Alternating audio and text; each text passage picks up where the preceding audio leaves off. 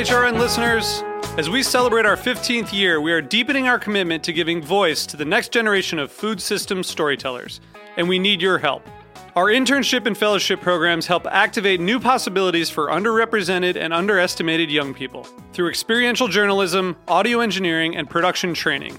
Through these unique programs, HRN helps food equity stewards build essential workforce readiness skills that expand their potential and foster economic mobility. Please consider supporting these critical programs. And with a minimum donation, you can be entered to win a dinner for two at an amazing restaurant in one of eight cities and tickets to a concert at a great venue in one of those cities. We have incredible partners across the country who have donated, as they also share our passion for helping to educate the next generation of food systems storytellers. Check out heritageradionetwork.org slash 15 to donate and enter to win today. That's heritageradionetwork.org slash 15 to donate and enter to win today. And make sure you donate before March 31st. Thank you. Today's program has been brought to you by the International Culinary Center, offering courses that range from classic French techniques in culinary, pastry, and bread baking to Italian studies to management, from culinary technology to food writing, from cake making to wine tasting.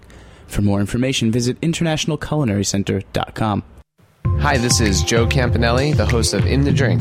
You're listening to Heritage Radio Network, broadcasting live from Bushwick, Brooklyn. If you like this program, visit heritageradionetwork.org for thousands more.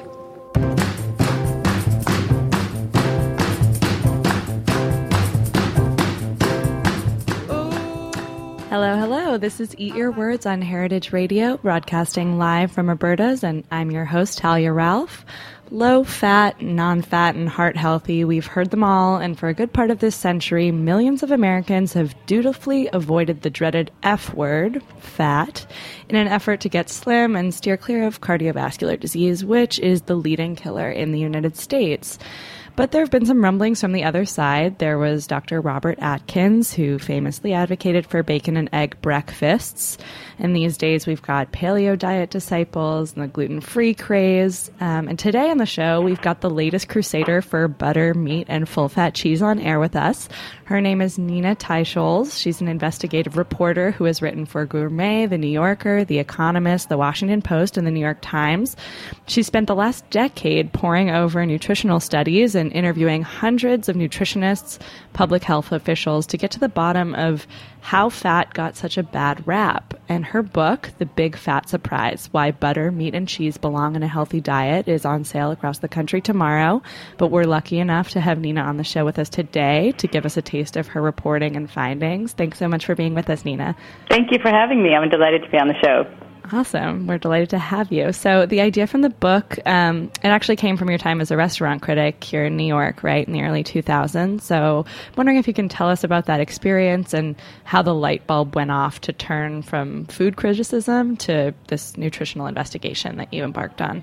Well, the, the food, I had a little column writing a restaurant review. Uh, it was really just sort of a side thing. Then I was also writing for Gourmet magazine about doing investigative food stories. But this little column, they they they sent me to restaurants, and they didn't have a budget to pay for my meals, so I basically had to eat whatever the chef sent out to me. And chefs, I discovered, are not interested in sending out stir fry vegetables and chicken, which is what I had been eating for most of my adult life, and fish. They are interested in sending out the more complex and interesting foods like red meat and pate and cream sauces and foie gras, all these things that I had either never eaten or not eaten in decades, and then they were delicious. I discovered, um, and I also found that I was losing weight and my cholesterol levels were fine, and that was a huge mystery, which then set me off on this huge, near decade long uh, journey to try to figure out what was going on, why that was so. For sure. So you wrote about trans fats for Gourmet in 2003, right? And that piece got um, a lot of attention. And so, can you tell us a little bit about what you learned about trans fats while reporting, and sort of what the reaction to the piece was? That well, that was my entree into thinking about fats, which is that I had was assigned a piece on trans fats before anybody really knew what they were about. I wrote this piece um, for Gourmet magazine. It got a huge amount of attention. It led to a book contract. But once I started researching fats, I realized, oh, there's just a much bigger story here about fats in general. And you know, that fat is the ingredient, as you said in your intro, that Americans have obsessed about most. It's the nutrient that has been targeted the most. And I realized there was that, that all of our nutrition recommendations over the past nearly 60 years seem to have been wrong. And, and so that was this huge um, kind of revelation and set me off down this path. So, do you think you're going to have a similar reaction to this book? I mean, it's pretty radical for a lot of people who, you know, like you said, have believed the opposite for most of their lives or devoted themselves to the Mediterranean diet or other low fat diets. So, um, have you gotten any feedback so far? And sort of what are you expecting as the book hits stance? Yeah, I mean, there's no question that what I'm saying is controversial. Um, and, you know, the reaction is just starting to come in because it isn't even it isn't even out yet. But um, I think it's Im- important to note that the, the dogma about saturated fat and fat has been crumbling, and it's not. I'm the one who has done a ton of research and talked to a lot of people, and I've documented it. But but what is happening out there in the nutrition community in general is that there are a number of scientists who have started to question these fundamental beliefs about nutrition, and there has been a body of research now over the last decade where the, the clinical trials have been done, which really show um, definitively that a high fat diet is, is healthier. It's healthier for heart disease, obesity, and diabetes. And so there's a, there's a group of scientists out there who are developing these ideas and testing them, and, and most Americans have just never heard of them because they're not they're not because of their beliefs they're not mainstream nutrition scientists and their names they're not on the expert panels deciding what we what to recommend american that americans should eat but um, there's a community out there that is starting to topple this dietary dogma Right, and I definitely want to get to sort of the politics of that um, in a little bit. But um, for those of us who don't know, uh, can you sort of highlight why um, you've found saturated fat is is good for us according to the research, and why maybe these low fat, high carb diets that a lot of people have been following are not, and sort of how we've been led to to believe the opposite. That's a big That's three part question. Right? but let me start with the beginning one, which is how did we come to believe that saturated fat is bad for us to begin with? And that goes back to the 1950s when the nation was terrified about the sudden there was the epidemic of heart disease that had kind of appeared out of nowhere in the 1920s and had risen to become the nation's number one killer. And there was a need for answers. And there was one scientist, Ancel Keys, who was an outsized personality, extremely charismatic. He got the idea that saturated fats were what was bad for health. And he was able to insert his idea into the American Heart Association. And the first anti saturated fat guidelines for the nation came out in 1961. Once they were institutionalized, I mean, this is, I'm trying to reduce it as much as possible. Basically, like, institutional science is like an oxymoron because science requires that you be self doubting and nimble and that you constantly question yourself. Institutions require constancy, consistency, and not letting your public feel like you're all constantly changing your views about everything. So once the American Heart Association adopted this one idea about what caused heart disease, it became almost impossible to change. The National Institute of Health, also run by a very small group of people who kind of an interlocking group of nutrition aristocrats who also were the head of the American Heart Association they controlled all the research dollars. They appoint who's on the expert panels, and that creates its own momentum carrying the idea forward. And anybody who dissented, there were plenty of critics along the way, and there was there was plenty of bad science that didn't support this hypothesis along the way. But those voices. I mean, scientists quickly learned that if they were critics, they weren't going to get any money to do research, and nobody was going to invite them to conferences or on any expert panels, and that was basically professional suicide. So we wound up with this hypothesis becoming fact um, before it was ever really tested. Um, why the the diet that then did become adopted, which was a high carbohydrate, low fat diet, that became that has been the American Heart Association since 1961 has endorsed that diet and the USDA, the, our government adopted it in 1980, and we have all been following that diet. Um, Americans eat 17% more fruits and vegetables than they did in the early 70s. We eat 11% less saturated fat. We have cut back on red meat and um, dairy over the last 30 years, and we've increased our grains, pasta, carbohydrates, basically. And the problem with carbohydrates is it doesn't really matter what kind of carbohydrate, although it seems that sugar is probably worse. It breaks down into glucose. Glucose, when it enters your bloodstream, triggers the release of insulin, which is a hormone in your bloodstream. Insulin is like the king of all hormones in making you fat. It's it locks down your fat your fat stores so that you can't access access them for energy, and it ramps up the degree to which you store the energy that that is come that you're eating basically, and and and socks it away as fat. So over the last 50 years of following this diet, Americans have gotten fat. And that's also related. Insulin, if you have too much of it constantly, chronically circulating around your bloodstream, you also get diabetes. And we've also seen that happen in America. Right. I think I answered two out of your three questions. yeah, that's a great uh, a great start. And I think um, what's one of the things that's interesting about your book is while you do point to processed food and big food companies as being a part of this, um, the, there's also sort of a, a web of more, um, you know, complicated sort of blocking of this science that is relevant and um, the sort of political shape shifting. Um, and I'm wondering if you could just sort of um, outline that a little bit as to sort of I don't know if there's one culprit that you would point to, or you know, obviously it's not that simple, but how do you sort of outline um, the way this progressed from a political perspective? So that's a great question because now we're in a situation where the nation's health has gotten so much worse, and nutrition experts are now increasingly pointing the finger at big food and saying they're the ones who've made us fat. When in fact, I mean, big food is no angel. There are plenty of things they do to try to steer the science and, and influence scientists and influence research, but they are highly sensitive to what the USDA dietary guidelines are, and they follow those. And they have made, they've been making food that complies with the dietary gu- guidelines, high carbohydrate foods, and even high sugar foods. I mean, the American Heart Association was recommending to the American people until quite recently that we eat high sugar foods, including bottled sodas and gumdrops, in order to avoid fatty foods.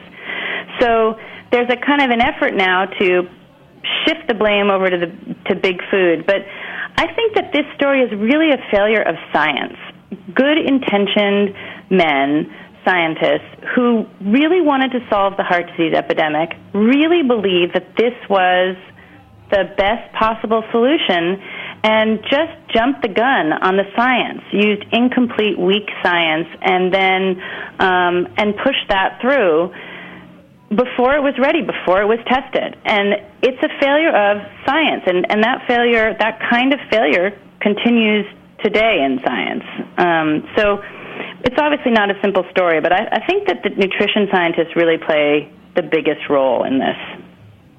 Right, and do you think too that perhaps um, it seems from um, a lot of your book that it's a really bad case of groupthink, and I'm wondering if you think the fact that we do have a pretty homogenous body of of who are scientists in this country. I mean, even you just said, you know, men. We have mostly male scientists, um, mostly white scientists. Do you think sort of a diversity in the scientific community would have stopped this? And you know, what else does the community need in order to to have more open minded and, and challenged research?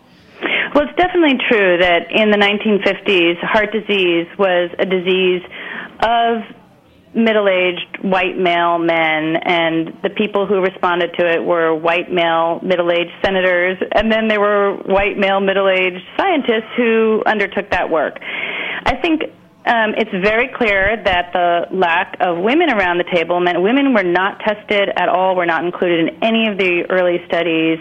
There was no data on women at all. And then when it did come out, it was ignored because it showed that women, which this had been known for a long, you know, since the mid part of the 20th century, women, because of their hormones, they they contract heart disease much differently than men do.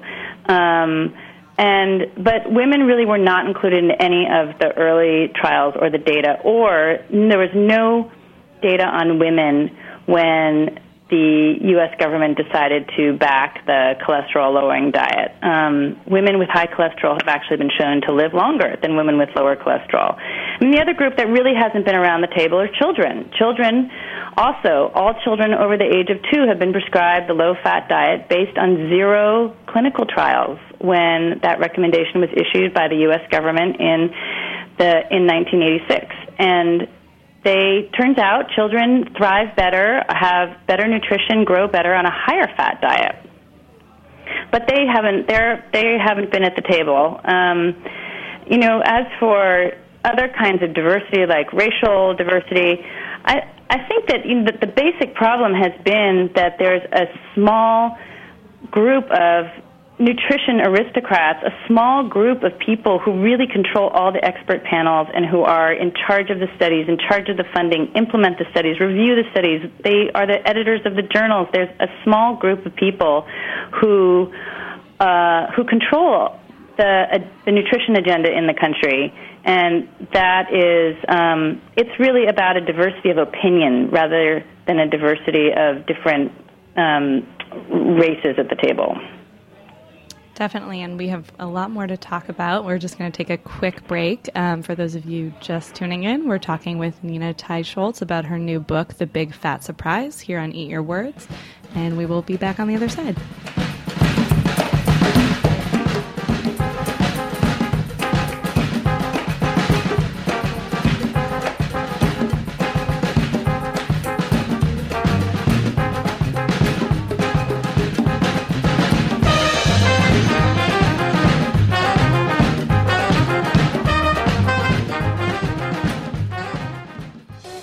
The International Culinary Center is a proud sponsor of the HeritageRadioNetwork.org. The ICC, with locations in New York and California, provide cutting edge education to future chefs, restaurateurs, and wine professionals. We're proud to claim Dan Barber, Bobby Flay, and David Chang among our honored alumni.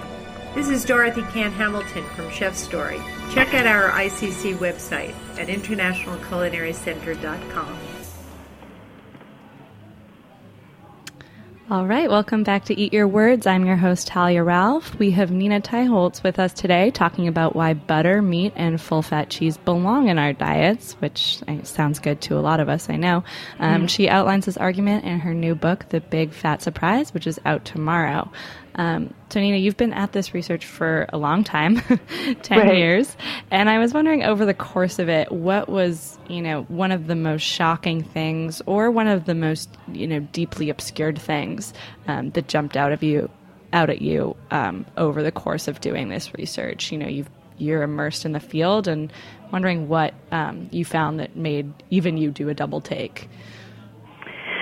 Well, there are so many revelations when you go back through the science and you realize how bad it has been. I've been back through all the science going back to the 1940s and read all these nutrition studies, and it, there's there are just endless revelations about how bad it was and how it was misinterpreted and how its flaws were swept swept under the rug.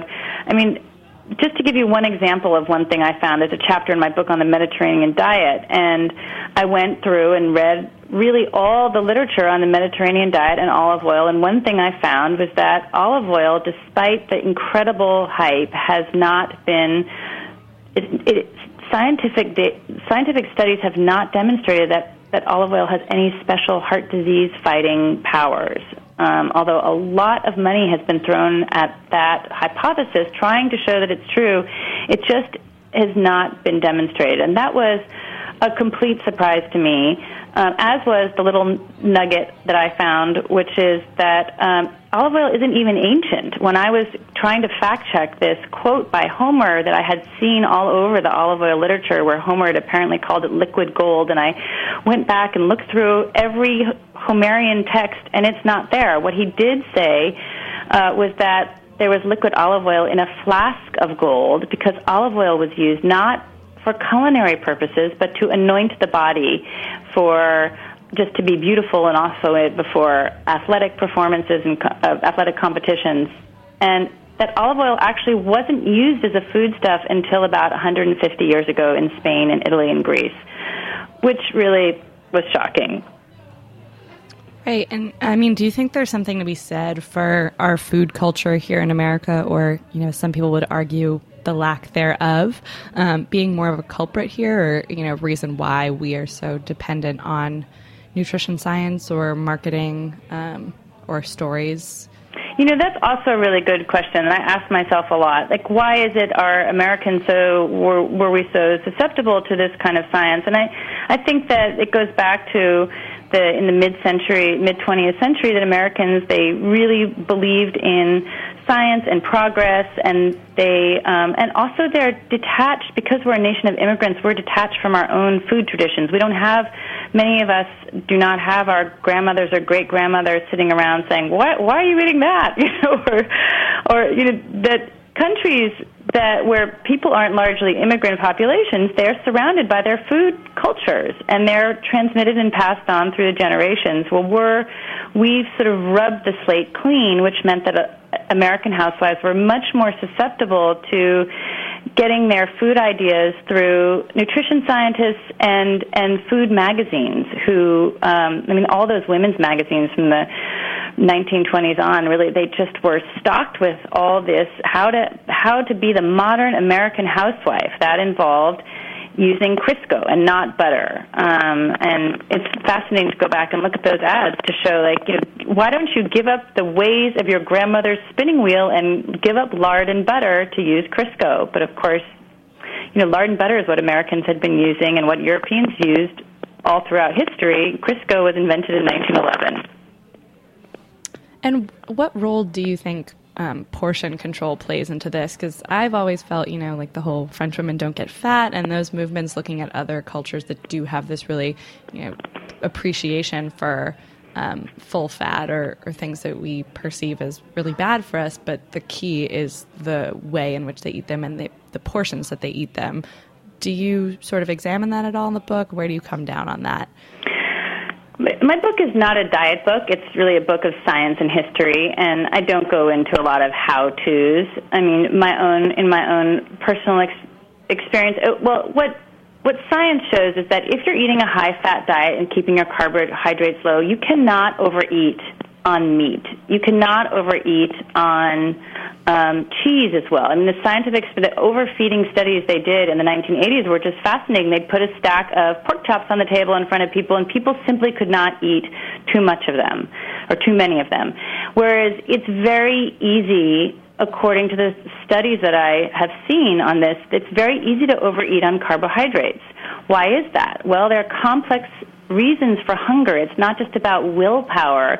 It's about what your body craves and needs. So if you satisfy the need for protein and fat, then your body sends a message to your brain saying, "I'm not hungry anymore. I, I don't need to eat anymore."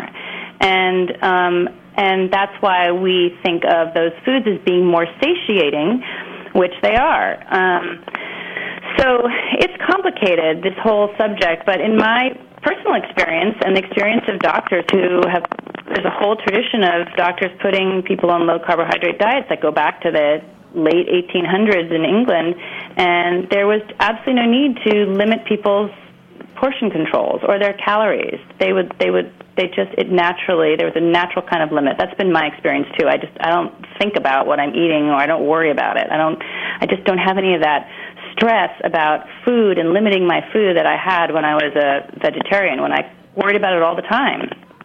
Mm-hmm. And I mean, speaking of the stack of pork chops and sort of the vegetarian lifestyle, um, you do make a note at the end of the book, um, sort of um, stepping away from maybe these ethical or environmental um, implications of eating more meat. And I'm just wondering that um, how you sort of account for um, people who, for a variety of reasons, may they be personal, environmental, ethical, um, choose to be vegetarian or vegan. You know, what do you say to them, and, and sort of is it difficult to write a book like this and, and not get into that debate?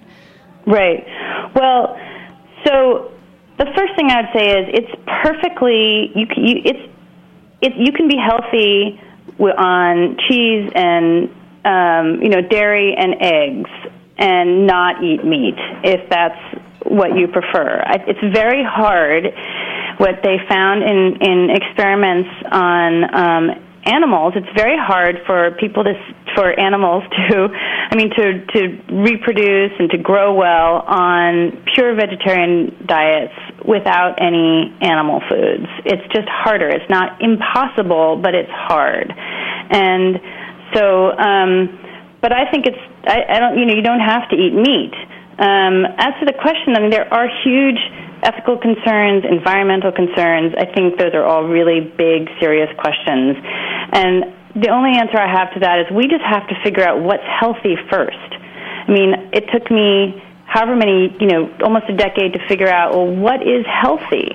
And then we're still, you know, nutritionists and scientists are still debating that question we're still vociferously debating that question. So let's settle that question first, and then let's see. Well, then how can we implement that in a sustainable way? Um, but we first have to figure out what makes people healthy. Definitely. I just do think that that's a, a, complicated question that takes into account more than just what's in front of us, but how we're, we're producing it. And definitely there's a lot of literature on that as well. Um, but in terms of the big fat surprise, it, it isn't a diet book. You don't include recipes, but I'm wondering if you could sort of walk us through a typical day of eating um, for you and sort of taking this reporting into account how you're um, how you're eating and how other people who would want to eat more this way would go about it. So in my day, I start with bacon or eggs, sausage. I have uh, I sort of snack through the day. I don't really sit down for lunch. Usually I have cheese, salami, nuts, um, all really good foods that fill me up. And then for dinner we have um, we have vegetables like the non-starchy vegetables like um, cauliflower, greens. We also have in my family, um, you know, we'll either have fish or chicken or meat for dinner. Um, and what we don't have in my house are a lot of, we don't have a lot of bread, we don't have a lot of pasta, we don't have a lot of uh, rice. I mean, so what I've just described is a high fat diet that's fairly high in protein, but it really is is a high fat diet. And I think that's a healthier diet than starting off with oatmeal, low fat yogurt, berries, fruit, orange juice, all carbohydrates, um, a little bit of protein in the low fat yogurt, although low fat products are always higher in carbohydrates. And then having salad and a chicken breast for lunch, which probably leaves you starving. Maybe you have low fat salad dressing on that, which is really high in sugar because they've taken out the fat, and it, those low fat products are higher in um, sugar. And then having chicken for dinner. I mean, one of the the problems with the the diet today of Americans is they're kind of stuck with chicken and fish. Like that's what they get to eat for all their entrees. And and what I'm saying is you can eat other things. You can have a greater diversity of your diet and um, and not have to worry, not feel guilty about it. Right. And so does part of that include maybe opening up our minds to eating different animals? You know, I was just doing a lot of um, reading and reporting on goat meat and what a healthy and great alternative that is, or you know, eating parts of animals that we maybe traditionally haven't in the past been so keen. And I, when I say we, I mean sort of the average American eater. Um, is, does that play into it at all? Sort of expanding our understanding of protein and how we get it. Well, you know, it's so interesting. If you go back and look at cookbooks from the 16th century in Europe, I mean, the diversity of foods, the diversity of different kinds of fowl and animals. I mean, it's so much more diverse than our diet is today.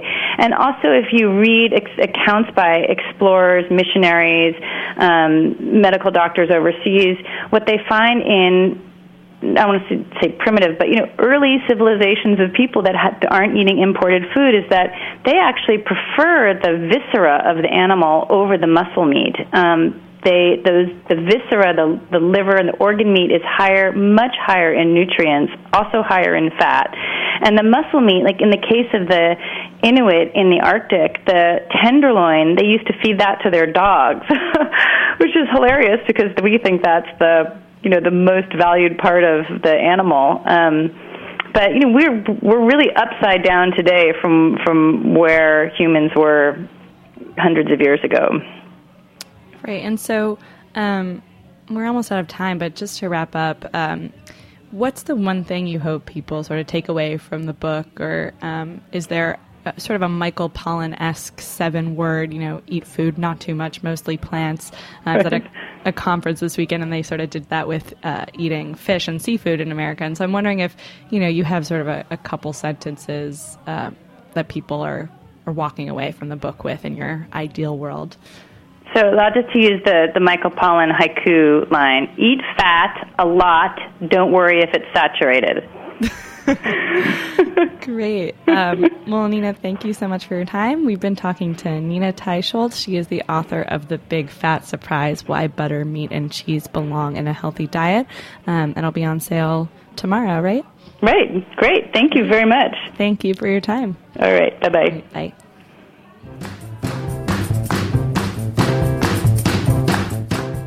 Thanks for listening to this program on heritageradionetwork.org. You can find all of our archived programs on our website or as podcasts in the iTunes Store by searching Heritage Radio Network. You can like us on Facebook and follow us on Twitter at heritage underscore radio. You can email us questions at any time at info at heritageradionetwork.org. Heritage Radio Network is a nonprofit organization. To donate and become a member, visit our website today. Thanks for listening.